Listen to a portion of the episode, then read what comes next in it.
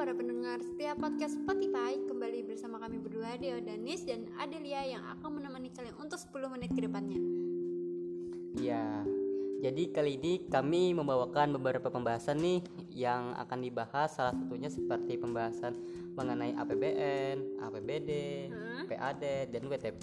Nah, kira-kira Adel mau bahas yang mana dulu nih?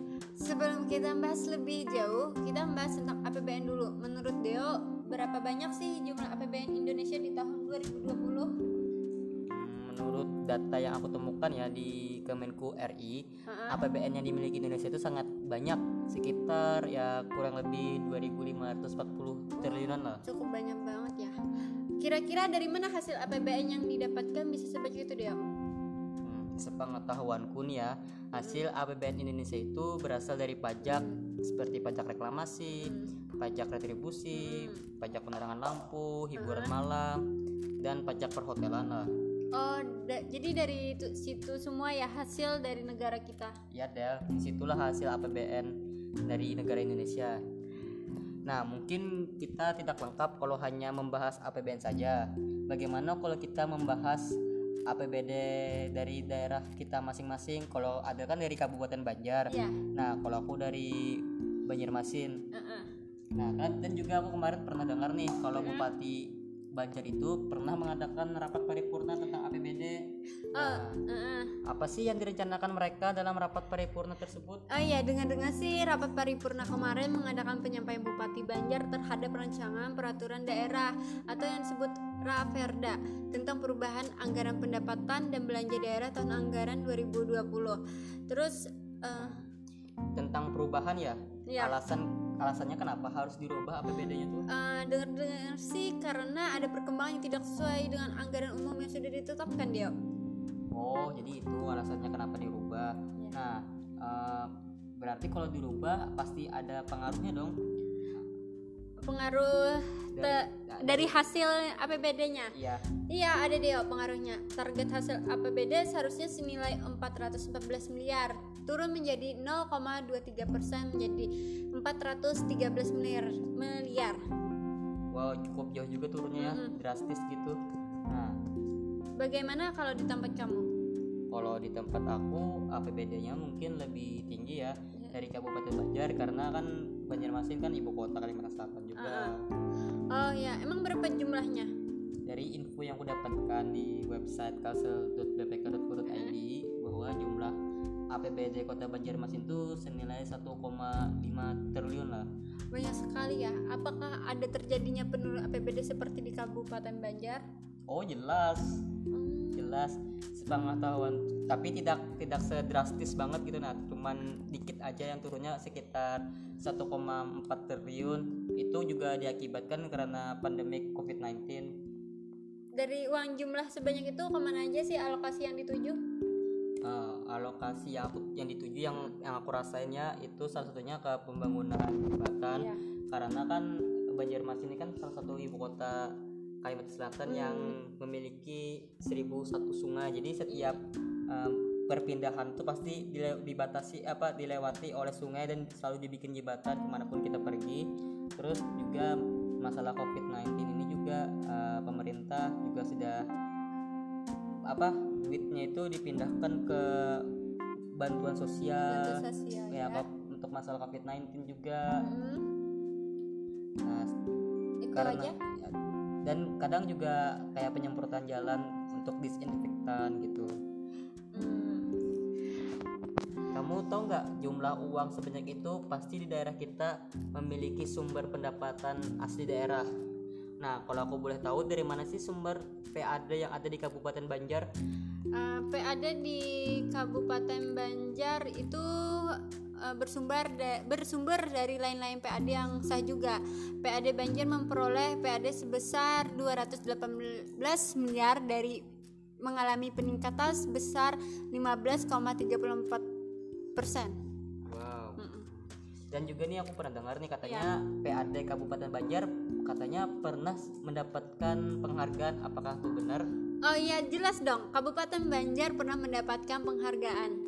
Penghargaan apa yang pernah didapatkan emangnya Uh, penghargaannya itu Kabupaten Banjar pernah mendapatkan penghargaan dua kali. Pertama penghargaan atas prestasi kerja luar biasa, baiknya terhadap peningkatan pendapatan dari Bupati Banjar itu tahun 2012. Kedua Special Award Silver Trophy parameter pelayanan publik khusus kategori kemandirian fisikal daerah daerah versi penilaian GPIP Award 2013 Deo. Wah keren sekali ya Kabupaten Banjar bisa mendapatkan dua penghargaan sekaligus Patut dicontoh nih para pendengar setianya podcast Spotify Ya itu uh, sebuah kebanggaan kita Ya. lah sebagai uh, masyarakat Kabupaten Banjar. Kalau daerah Banjarmasin bagaimana dengan PAD daerah sana? Nah kalau dari Banjarmasin sendiri ya Hmm? uh, Dari beberapa yang pernah aku baca bahwa PAD Kota Banjarmasin itu Semua paling paling banyak tuh berasal dari pajak Salah Ah. satunya pajak reklamasi, retribusi, ya pajak perhotelan juga kan hotel Oh, banyak banget di iya. Banjarmasin Uh-uh. apalagi kayak mall-mall tuh nah, Iya. nah Apalagi ben- sebentar lagi katanya akan dibangun juga ya mall. ya Eh. ba- banyak banget lah mall nggak lebih dari satu di Banjarmasin. Setelah kita membahas APBN, APBD dan PAD, pernah nggak sih kamu dengar istilah WTP? Oh jelas WTP itu sudah tidak asing lagi di telinga para masyarakat. Wah WTP itu adalah wajar tetap pengecualian. WTP itu eh, di Banjarmasin kalau nggak salah pernah mendapatkan tujuh kali berturut-turut oleh BPK dikarenakan pertimbangan BPK dalam memberikan opini antara lain kesesuai kesesuaian dengan standar akuntansi pemerintah. Terus si- bersifat dan bersifat transparansi yaitu artinya keterbukaan tanpa ada yang ditutup-tutupi Sama dong seperti di Kabupaten Banjar. oh berarti di Kabupaten Banjar tuh eh, transparansi juga ya Iya, benar. nggak ada ditutup-tutupin juga Iya. gitu oh. Kita berharap semoga Kabupaten Banjar dan Banjarmasin bisa mempertahankan penghargaan opini WTP ini. Amin. Mungkin ini saja yang pembahasan dari kami. Terima kasih teman-teman telah mendengarkan podcast kami. Dan mohon maaf jika kami ada salah kata dan salah informasi. Wabila topik walidaya. Wassalamualaikum warahmatullahi wabarakatuh.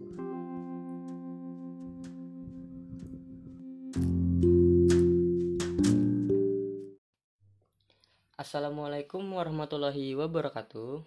Halo, kembali lagi pendengar setia podcast Spotify di Danis Podcast. Perkenalkan terlebih dahulu, nama saya Deo Danis Dwi Atmaja.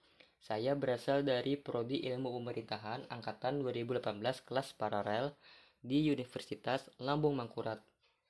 Nah, jadi di dalam podcast ini saya akan membahas sedikit mengenai contoh teknologi informasi pemerintahan pada pelayanan publik di instansi pemerintahan yang ada di Indonesia, terkhususnya di Banjarbaru, Kalimantan Selatan. Nah, salah satu contoh aplikasinya yaitu yang bernama Siharat. Nah, jadi para para pendengar setia podcastnya Danis, tahu nggak apa sih yang dimaksud dengan aplikasi Siharat itu? Aplikasi Siharat adalah aplikasi yang dimiliki oleh Polres Banjarbaru yang di mana sistem pelayanan berbasis informasi dan teknologi di smartphone yang menangani Sitkam Tipmas dan memudahkan pelayanan kepolisian dan juga kerap menangani permasalahan sosial yang membutuhkan kehadiran atau bantuan polisi segera di masyarakat. Nah, bukan hanya permasalahan mengenai tindak kriminal kejahatan dan pertolongan. Aplikasi Siharat juga mempermudahkan masyarakat untuk mendapatkan pelayanan seperti pembuatan surat izin mengemudi, SIM, surat keterangan catatan kepolisian, SKCK, surat pemberitahuan perkembangan hasil penyidikan, SP2HP, sabar pungli, CCTV Banjarbaru, dan sistem informasi anggaran Polres Banjarbaru. Aplikasi Siharat ini juga telah diunduh di Google Play Store sebanyak 40.000 lebih pengguna yang dikarenakan sangat membantu masyarakat dalam hal pelayanan publiknya. Tanda atau panggilan dari masyarakat melalui aplikasi otomatis akan masuk kepada seluruh jajaran dan anggota kepolisian terdekat yang akan segera pergi menindaklanjutinya. Nah, jadi di sini eh, di aplikasi nanti itu ada tombol di mana apabila kita memerlukan bantuan polisi maka kita tekan saja tombolnya maka polisi atau jajaran anggota kepolisian yang terdekat di sekitar situ akan langsung segera mendatangi kita untuk menindaklanjuti dan menolong kita ketika apabila kita tertimpa musibah. Nah, sekarang aplikasi aplikasi Siharat ini punya Polres Banjarbaru sudah berevolusi loh menjadi Siharat plus 2.0 yang di mana dengan tampilan lebih menarik dan fitur tambahan titik api atau hotspot yang di mana seputar himbauan kepolisian serta update informasi kegiatan kepolisian dari Polres Banjarbaru yang bisa dilihat melalui aplikasi tersebut.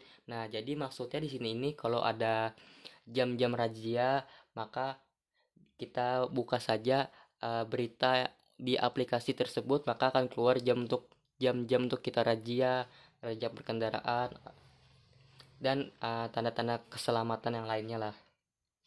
Dengan perubahan ini, si Harat bisa mempercepat warga mendapatkan pelayanan dan bantuan baik permasalahan tindak pidana maupun masalah sosial yang sering terjadi di masyarakat. Nah, mungkin karena keterbatasan waktu, uh, singkat saja, hanya itu saja yang saya dapat beritahukan. Uh, mohon maaf apabila terdapat kekurangan informasi serta kesalahan kata dalam berucap. Saya pamit undur diri. Uh, kita akan kembali lagi di podcast-podcast selanjutnya. Jadi stay tune aja di Danis Podcast. Saya pamit undur diri. Wabillahi taufik walidayah. Wassalamualaikum warahmatullahi wabarakatuh. Dadah.